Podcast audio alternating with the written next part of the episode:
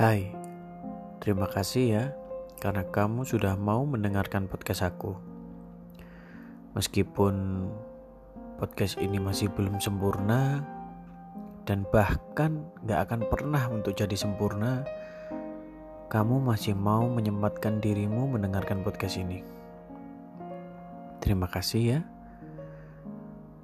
Semoga kita bisa bergaloria di Senandika ini. Selamat bergalau di akhir pekan.